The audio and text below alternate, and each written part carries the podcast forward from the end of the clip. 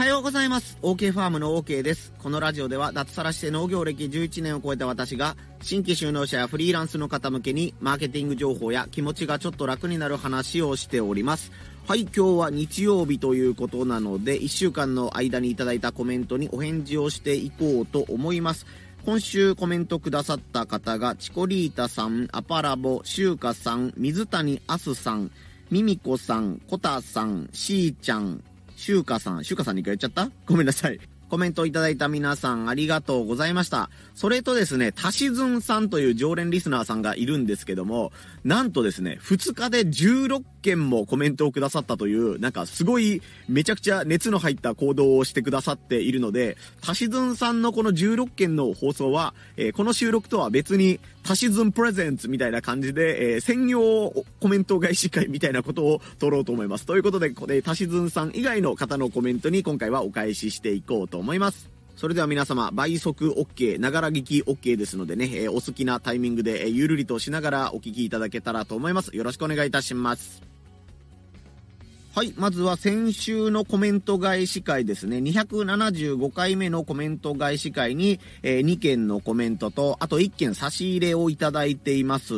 この放送回では、普通のねコメント返しをした後に最後に雑談として我が友でありね、11万人登録者がいる YouTuber アパラボが、ボイシーパーソナリティをねやっているんですけども、仕事が多忙につき少しボイシーをお休みするかもしれないというね、ところに触れまして、まあぼちぼちでいいのでまあ頑張ってくれというかね、マイペースで頑張れと言いつつ、まあ戻ってきてくれたら嬉しいなということを、紹介したというかね、自分の気持ちを伝えた放送回という放送内容でした。そこに対してアパラボ自身本人からですね、ありがとねあということでね、一言あという言葉とありがとねという言葉をくださってます。ちなみにこのねアパラボというやつは忙しいからボイシーちょっとお休みすると思いますと言いつつ、1日休んだらねその後2日目以降はちゃんとまた更新を再開しているというね、やっぱり続けることにしたみたいな感じになってるので、アパラボのリスナーさんも僕自身もよかったな、嬉しいなというふうに思っています。同じ放送回にチコリータさんからコメントいただいてます。どうも暗号系リスナーのチコリータです。ご紹介いただきありがとうございましたということで、チコリータさんのねコメント内容がすごい秀逸ということで紹介をさせてもらったんですけども、このね全然アパラボと僕のことを知らない方に簡単に説明すると、アパラボはねいつもリスナーさんに向けて、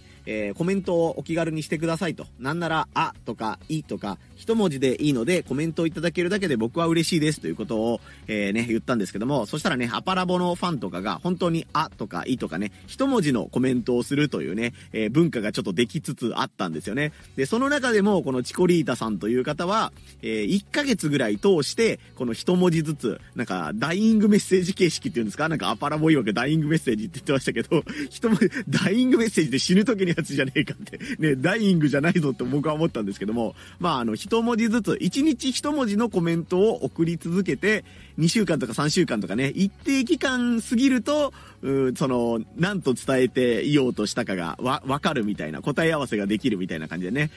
ルパン三世のオープニングのカシャカシャカシャカシャテルルルーンテデッテデッテデッテデッテデッテみたいな BGM が僕を内再生しながらこのチコリータさんのねコメントみたいなものをちょっと楽しみにしてみるみたいなところはありますね。12月はどんなコメントが出来上がるのか僕もちょっと楽しみにしながらさせてもらおうと思います。興味のある方はね、どこかにアパラボのボイシーチャンネルを貼っておこうと思いますので、そのコメント欄のチコリータさんという方のコメントを一文字ずつ皆さんもぜひ拾っていってみてください。それとこのアパラボのね、アパラボに頑張れよと言った放送回に差し入れしーちゃんがくださってます。差し入れ花束ありがとうございます。メッセージがですね、私はアパラボさんたち教えストーカー行為をしていますが、実際にはそばにいて支えられないので、 OK さんたちのような友人の皆様たちがアパラボさんをそばで見守ってくれて安心します。ありがとうございます。これからも我らのアイドルアパ様のことよろしくお願いいたしますということでね、熱いコメントをありがとうございます。なんかお金までいただいて本当にありがとうございますということで、まあこれは今度ね、ハッパラバとなんか飯を食うことがあったら、僕がね、やつにかっこよくね、よし、うまい本一本怒ってやろうみたいな感じで、この差し入れを使わせていただこうかなと思います。なんかね、しーちゃんのお弁当作りを頑張っているみたいなコメント返しをさせてもらったので、お弁当作り頑張ってくださいねというところに対して、ね、差し入れをくださったのかと思いきや、ね、アパラボとの友情みたいなところに、なんか喜んでもらえたみたいなことで、ちょっといただいた時に、差し入れいただいた時、とてもびっくりした覚えがあります。ね、ということは僕がこれからアパラボをね、100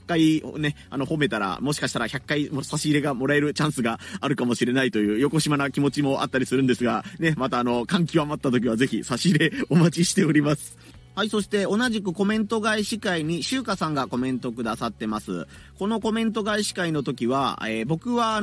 父親とおじいちゃんの影響で、小学校か幼稚園ぐらいの時から古いパソコンに触ってたので、 Windows の前のパソコンにも触ってたんですよみたいなね、お話をしたら、しゅうかさんの方がね、めちゃめちゃ古いパソコンに詳しかったということで、コメント欄がね、コメントというかこのね、会話のラリーが少しあったんですけども、そこにさらに、コメントをくださいました。コメント内容が、PC98 というパソコンは NEC が作っている、ね、機械ですねということで、8インチフロッピーを使っていたのなら OK さんの方がパイセンですな。私は5インチフロッピーからなのでどうやってすいませんでした。昔にしては PC の導入が早い会社で働いていたんですわということでね、ほんとめちゃくちゃコアな情報をありがとうございました。前回の放送回で、僕の父親とね、おじいちゃんが使っていたパソコンは、ね、手のひらに乗るぐらいのサイズのフロッピーではなくて、もう一回りね、大きい8インチのフロッピーをね、使ってたんですよということで、なんかね、自分の話が嘘じゃないですよというのの証明とともに、めちゃくちゃ薄くてでかかったフロッピーは何だったんだろうみたいな話をしたんですけどね、そこに対してすぐね、あれは8インチですよという回答が返ってくるところがね、さすが現場で使ってらっしゃった方のご意見だなというふうに思って、僕もこの8インチフロッピーと、PC98 NEC 製という言葉を今後ね、パソコンの話題をするときに、その古参アピールみたいなところとして、ね、このキーワードは使わせてもらおうと思います。さすがですね。でもどんな会社にお勤めなのかは分かんないですけどね、言葉がパッと出てくるだけでもやっぱり、すごいノウハウみたいなものがね、伝わってくるので、とても参考になりました。しゅうかさんありがとうございました。続いての放送が276回目、すべての音声配信者へ次ぐリッスンというサービスを利用すべしという放送回に、水谷あすさん、みみこさん、こたさんからコメントをいただいてます。この回では無料で文字起こしできるね、新しいサービスリッスンというのがすごすぎるというね、紹介をさせてもらった放送回でした。そしてね、このコメントくださったお三方とも音声配信に携わっている方ばかりらしく、やっぱりね、この同業者というんですかね、ボイシーとかスタンド FM とかね、音声を使ったサービスをしている方にとても好評だった、放送回となりました。まず一人目、水谷あすさん ASD 漫画家という方からコメントいただいてます。はじめまして、文字起こししたいけど Google 文字起こしを使ってもなかなかうまくいかなくて悩ましいと思ってましたが、参考になりました。スタンド FM にも流さないといけないのは若干手間ではありますが、文字起こしした記事は読んでもらえたりするので取り入れたいなと思います。ありがとうございますということでね、音声配信者さんからのコメントありがとうございました。そうなんです。文字起こしの精度がね、とても高いので、僕も今までね、録音データを入れて文字起こしできますよみたいなアプリをね、何個か使ってみたことがあるんですけども、やっぱりなんというか、この会話がね、いやそんなこと言ってないみたいなものだったり、とんでもない言い間違いがあったりするので、なんかこのままね、使うのは微妙だなと思ってたところに、リッスンだったらかなり精度高くね、誤字脱字はまあ多少あるけど、とてもね、言ってない、そんなこと言ってないよっていうことはかなり減っているので、これは使いやすいなというふうに思っています。手間な部分もあると思うんですけども、ぜひね、サブのスマホとかあったら使ってみていただけたらと思います。そしてね、水谷さんのね、ツイッターとかね、音声とかちょっと見させてもらあったんですけども、この ASD というやつですよね。自閉症とかいろんな言葉があったりしますけど、そういった方の情報発信ということで、特に漫画がすごい参考になりました。ツイッターのね、固定ページみたいなところに、この水谷さんの漫画があるんですけども、なんかね、なんでその自閉症と言われる人は、他の人の気持ちが分かりづらいのかみたいなことをね、とても上手にというか分かりやすく表現されていて参考になりました。僕の身近にも多分診断は受けてないんだけど、ASD とか、ADHD とかそういう傾向があるんだろうなっていう人がね、身近にいまして、その人とね、なんというか会話のキャッチボールがうまくいかないっていう経験がね、僕も結構あるんですよね。で、僕はその人がそういう気質の方というのが分かってるので、なんとなく対応の仕方が分かってるんですけども、その方とね、初めて会った人が、なんか全然会話がうまくいかなかったんだけど、どういうことなんかねっていうね、話になった時に、京都の人の会話を僕は事例に出したことがあります。なんか京都の方ってやっぱり独特の遠回しに言う文化、直接嫌味を言わない文化っていうのがあるらしくて、代表例としてね、お茶漬けでもどうですかっていうのと、お嬢さんピアノが上手ですねっていうのがね、僕が聞いたものの中で印象的に残ってるのがあるんですけども、どなたかのね、京都の方のお家に遊びに行って、雑談が盛り上がったりとかね、なんか遊んでいたりしても、向こうの方が、お家の家主の方が、お茶漬けでもどうですかっていうワードがあったら、それはもうとっとと帰れというか、そろそろ用事があるから帰ってくれっていうイメージの言葉らしいんですね。で、お茶漬けでもどうですかって言われたら、お茶漬けを断って、じゃあそろそろおいとましますねというのが、なんとか京都のマナーというか作法というか、ね、そこで京都の文化に縁がなかった人からすると、お腹減ってきたんで、お茶漬けをご馳走してくれるんだら食べたいですというね、会話をしたら向こうは、なんだこいつこっちは帰ってくれって言ってるのに、なんでこいつまだ居座る気なのかみたいなことになっちゃうらしいんですね。似たようなパターンとして、お隣に住んでいるね、女の子、ちっちゃい子がピアノをね、弾いていて、そのピアノの音漏れがうるさいぞという時に、ピアノの音がうるさいんで静かにしてくださいというわけじゃなくて、お嬢さんピアノが上手になりましたねみたいなことを言うというね、噂、実際に僕が聞いたわけではないんですけども、そういうような文化があるというのをね、聞いたことがありますね。ピアノの音がよく聞こえてるからね、落としてくれというのを、ピアノが上手になりましたねっていうような言い方をするらしいですね。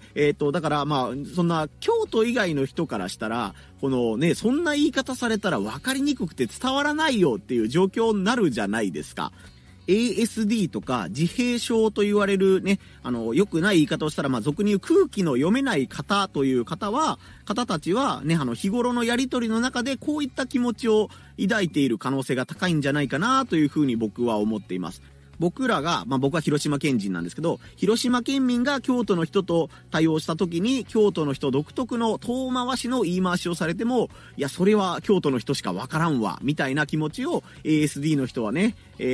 なんと言うんだろうね、一般の方と話している時に、遠回しに断ら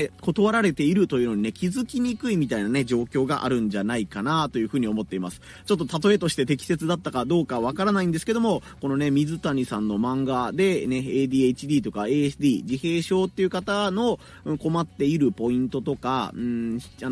あるあるみたいなことについて詳しく書いてあるので、概要欄かチャプターにね、水谷さんの SNS のリンクを貼っておこうと思いますので、興味のある方はぜひ覗いてみてください。そして水谷さん、改めましてコメントありがとうございました。僕めちゃくちゃ参考になりましたので、ツイッターの方フォローさせてもらいましたので、今後のね、漫画とかも楽しみにしております。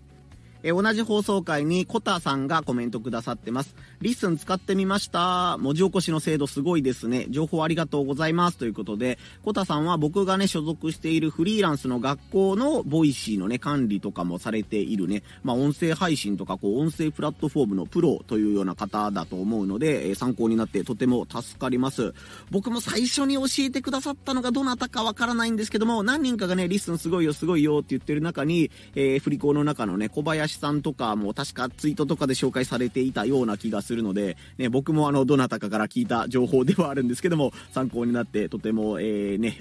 栄ですという感じですね。振り子の皆さんに負けないように僕もね、毎日更新とかコツコツ配信というのを頑張っていこうと思いますので、またね、アドバイスとかあったらね、ディスコードのお部屋とかでまたよろしくお願いいたします。あと同じ放送回にミミコさんという方、こちらも初コメントですね。コメントいただいてます。自分も配信で使っています。めちゃくちゃ便利です。ということでコメントありがとうございます。スタンド FM とかね、リッスンとかが紐付けできるね、こっちに投稿したら、違うところのサービスでも自動で更新されるというね、機能があったりするので、本当にめちゃくちゃ便利ですよね。ミミコさんの放送もせっかくなので僕も一つ二つ聞かせていただいたんですけども、なんかコロナになったからミミコさんご自身は自分を取り戻したみたいなね、放送を一番新しい回でされていたと思うんですけども、ね、コロナというとなんかね、なんとかが自粛になったとか子供たちに制限がすごいかかってしまったっていうね、負の部分がやっぱりフォーカスされちゃいがちですけど、ミミコさんご自身はなんかコロナになってこうね、一人の時間とかね、パソコンとかスマホとかを上手に使う時間というのが充実して、自分はとても快適なんておっしゃったかな、まあとりあえず自分はそんなに嫌な時間ではなかったっていうね、表現をされていて、なんか僕もそういう風に思うところがねあって、なんか共感できる部分も結構あるなと思いました。田舎に住んでいるのでね、なんか意味もなく集まる会合みたいなものとか、その会合のために10分20分車を走らせて、そこで話をしてまたね帰らないといけないみたいなものが、もう LINE とかね、ズームとかね、オンラインのもので完結するみたいな文化が少しね、広がったというか、本来だったら10年かけてそのオンラインのデバイスにね、機能に触れていく文化が一気にコロナのおかげで広がったというのはね、本当にありがたい、田舎に住んでいるものだからこそありがたい部分もね多いかなというふうに、思ったりしました。まあもちろんオンラインがね全て正義でね、オフラインは全く非効率とまではちょっと僕は思わないんですけども、僕もねこう上手にオンラインとオフラインの使い分けをしていきたいなというふうに思いました。みみこさん、改めましてコメントありがとうございました。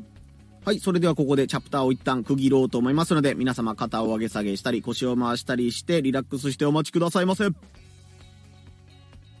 はい、次の放送が280回目、 Amazon で自分の商品を売るメリット参戦というところに、チコリータさん、シュウカさん、しーちゃんがコメントくださってます。この放送回では OK ファーム、僕がやってるね農園のAmazon での販売ページを今作ろうと思っていろいろ試行錯誤していますということを紹介しながら、 Amazon はやっぱり大手というかね、みんなが知っているサービスだからこそ安心していたり、もうクレジットカードをね Amazon に登録している人が通販する方の大多数だと思うので、住所を入れたりとかね、そういう不要な作業をしなくても買えるというね、ポチッとするだけで買えるというのは、なんて言うんでしょう、物販をするものとしてすごい武器なので知っておきましょうというところを紹介した放送回でした。そこに対してまずしーちゃんのコメントが、配信を聞きながらルンルンで Amazon を検索していたらまだ出てなかったということでコメントくださいました。そうなんです、まだ僕もね登録は済んだんですけども、自分のそのショップの説明文とかね、商品登録というのはまだなので、これからねしっかり詰めていこうかなと思います。もちろんこのねボイシーの方でも、Amazon の登録完了しましたとか販売開始しましたっていうのがあったらね、ご紹介させてもらおうと思いますので、その時をぜひお待ちいただけたらと思います。やっぱりこうね、積み重なっていく数字というのがあるので、累計のね、僕がやっているバリバリごぼうという歌詞の累計販売数みたいなものもね、こう溜まっていくことによって評価とかね、安心感みたいなものにつながっていくと思いますので、ね、発売した時はぜひね、箱買いをよろしくお願いいたします。同じ放送回にしゅうかさんからのコメントです。D ポイントを貯めているのでメルカリ購入したいのですが、今後も続けますか？ベースの宣伝は結構ありますが、メルカリがあまり効かないのでベースで購入しながら D ポイントを貯めたいと思っておりますということでコメントありがとうございます。まずメルカリの方はメルカリの方で、ね、一定数、まあそんなめちゃくちゃ売れるわけではないんですけども、時々ね売れたりということもあるので、メルカリを閉鎖するとか今メインにしているベースを閉鎖するということはあまり考えていません。やっぱりメルカリはメルカリで匿名配送というねメリットがあったり、こっちの方も送り状とかがヤマトさんと提携しててすごい楽だったりするので、そんなに負担ではないので、続けていこうかなと思っています。そしてやっぱり僕全然ノーマークだったんですけど、やっぱり D ポイントとかね、楽天ポイントとか、ああいうポイントを上手に使ってらっしゃる方からすると、 Amazon はこのポイントの場合がお得とかね、楽天はまあ分かりやすいけど楽天カードでこうであったりとか、 D ポイントとかね、 au の何でしたっけ、 au のポイントとかね、ソフトバンクの PayPay と紐付けてとか、いろいろやっぱり流儀というかね、自分のルーティンみたいなのがあるんだと思いますね。やっぱ Amazon が最強と言いつつ、このポイント、これを D ポイントやるならここが OK、 ここがおすすめみたいなものもあったりすると思うので、めちゃくちゃ僕になかった視点をありがとうございましたね。とりあえずメルカリは引き続き行くと思いますのでね、 Amazon の方も合わせてですけども、メルカリとかベースの方もね、よろしくお願いいたします。で、同じく Amazon のね、説明をした放送回にチコリータさんがコメントくださってます。 Amazon で買い物するときは基本販売元が Amazon かどうかを確認します。欲しい商品に販売元 Amazon がなかったら、出荷元 Amazon のものをチェックします。初見の慎重なお客さんにとっては、出荷元が Amazon になっていると安心して買い物ができますよね。ごぼうさんもハッピー、お客さんもハッピーということで、コメントありがとうございます。いや、これはプロの Amazon ユーザーですね。僕も気をつけるようにはしてるんですけども、 Amazon にね、商品が載っていても販売元というね、どこが出荷することになるのかな、どこが元々の相手かというのがあって、販売元が Amazon の場合はこのね、返品の場合の手順がこうとか、個人の方から送っていたら Amazon ほど手厚いサービスが受けられないみたいなね、ところがあったりするんですよね。それは別に出荷元が違っていたらルール違反であるとか、なんて言うんだろう、全然希望のものが、届かないみたいな、その悪いわけではないんですけども、やっぱりね、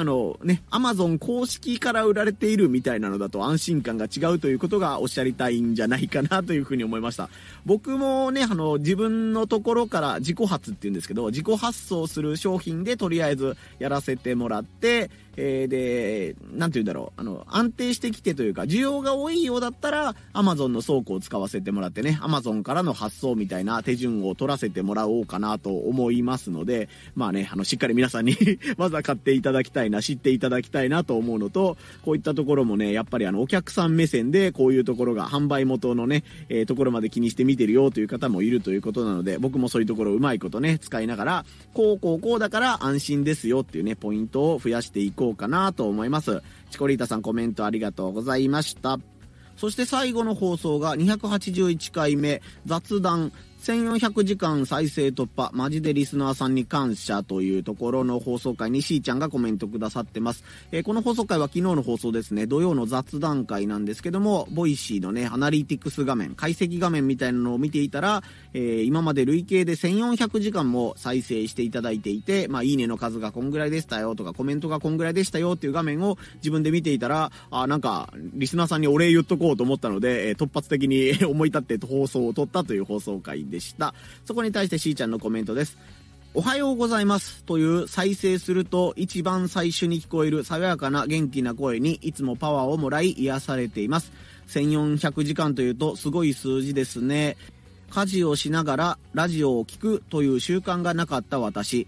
暗闇で黙々とお弁当を作って孤独感で寂しかったんですけど、今は OK さんやアパラボさんのラジオを楽しみにしています。お気に入りの回はボイシーの機能の後で聞くというのをして聞いています。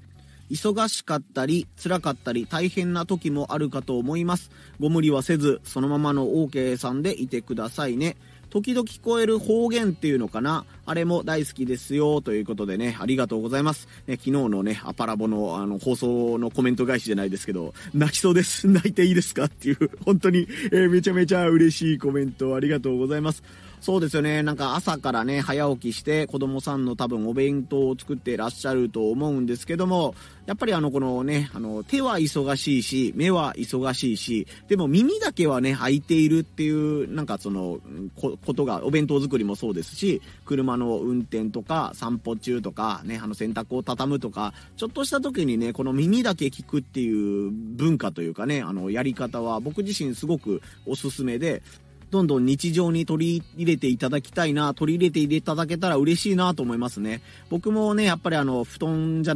を畳んだりとか洗濯を干したりとか手伝うことがあるんですけども、とりあえずイヤホンをつけるっていうのとね、自分のね好きなパーソナリティさんとか地元のラジオ局のね番組を聞きながらやることによって、ラジオを聞きたいから布団を畳もうとかラジオを聞きたいから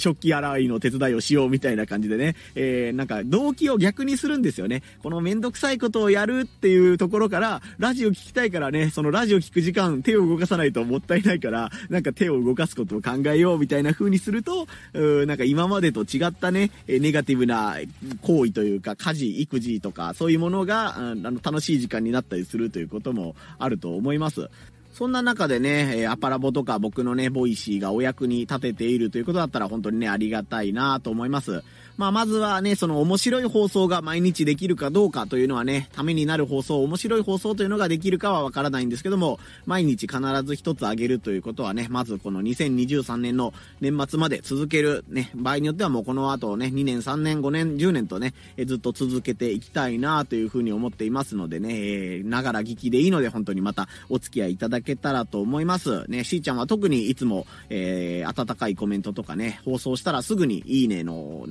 ボタン通知が届いてくるので、聞いてくれているんだなとかね、放送に気づいてとりあえずいいねしてくれたんだなというのがわかるので、励みになっております。はい、改めまして今後ともよろしくお願いいたします。そして次のチャプターで僕に今起こっているね、悩ましい出来事について少しだけ、相談させてもらって放送を締めくくらせていただこうと思います。はい、とりあえずここで一旦ですね、コメント返しを、終わらせていただこうと思うんですけども、実はまだ僕あとね16件のコメント返しが残ってるんですよ。冒頭にもちょっと言ったんですけども、僕のボイシーを、聞いてくださっているたしずんさんという方がいらっしゃいます。ほぼ同世代でね、広島県が出身、ご縁がある方ということで、リアルで、お会いしたこともあるリスナーさんなんですけども、なんか思い立ったんでしょうね。なんかたしずんさんが思い立ったらしく、僕の過去放送をね2日3日ぐらい重点的に聞いてくださったみたいなんですよね。朝から晩まで僕の放送を聞くみたいな日を決めて聞いてくださったみたいで、2日間でね16件コメントがたしずんさんから届いたんですよ。しかもなんか面白かったですとかね、良かったですとか、ここ共感できましたとかいう短文じゃなくてですね、なんて言うんだろう、500文字かね1000文字ぐらいのブワーってめっちゃ長いコメントが16件来てるんですよ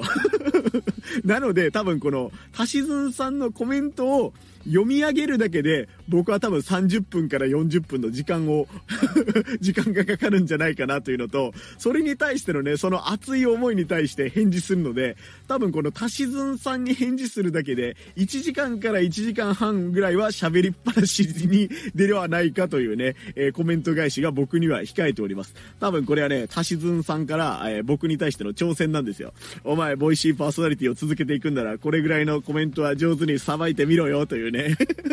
挑戦だと僕は思っているので、もちろんね、なんというかその過去放送をいちいち遡ってね全部聞いてくださってるっていうのが本当にコメント内容からも見て取れるので、熱心に聞いてくださってね、熱いコメントをくださってるので、ちゃんと全部お返ししたいなというふうに思っております。なのでこのたしずんさん以外のねコメント返しをこの放送でさせていただいたので、一旦ここでねコメント返し通常版はおしまいにさせていただいて、この後になるのか、もしくは翌日以降になるのかわからないんですけども、コメント返し会たしずんスペシャルみたいなものをまた改めてね1時間か2時間かわかんないんですけども収録させていただこうと思いますので、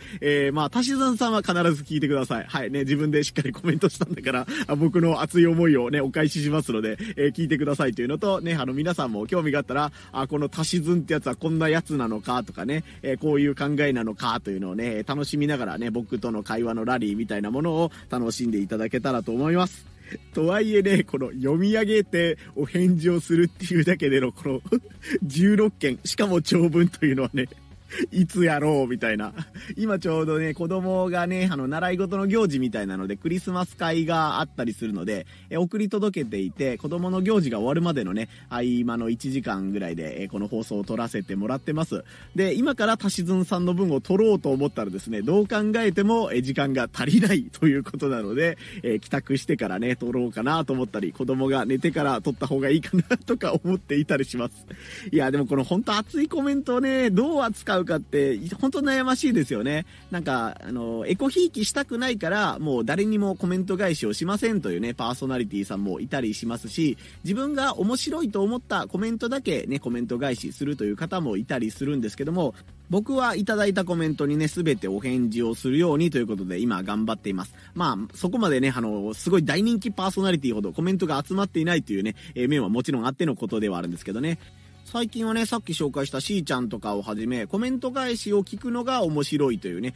方も結構いらっしゃるみたいなので、そういった方に向けても、まあ、なるべく生の声とかね、僕が今思っていることをお届けできればと思っていますので、今後ともね、日曜日のコメント返し会もよかったらね、ながら聞きでいいのでお付き合いください。はい、ということでね、改めまして今週コメントくださった皆様ありがとうございました。広島県はですね、今日めちゃくちゃ暑くて18度とか19度ぐらいの気温になるんじゃないかなということで、青空が広がっております。明日からね、また雨が降るとか言ってるので、農作業スケジュールが明日以降ちょっとめんどくせえなとか思ってるんですけども、ね、とりあえずね、異例の暖かさの12月みたいなね、クリスマス商戦とか言ってるのに、多分ね、暖房器具が売れないとか、厚手のね、セーターとかいうコートとかが売れないとかね、嘆いていらっしゃる方も多いんじゃないかなと思うんですけども、寒がりな僕としてはまあ暖かくてありがたいなとかいう風に思ったりしています。とはいえね、朝は本当ね、霜が降りるぐらい寒くなったりとかいう日も多くなってきたので、はい、皆さんね、腰を痛めないように、腰痛にならないようにね、肩を上げ下げしたりね、腰をゆっくり回したりして体をリラックスさせてあげて、また今日やるべきことを頑張っていってください。ここまでのお相手は OK ファームの OK でした。また遊びに来んさい。ほいじゃまたの。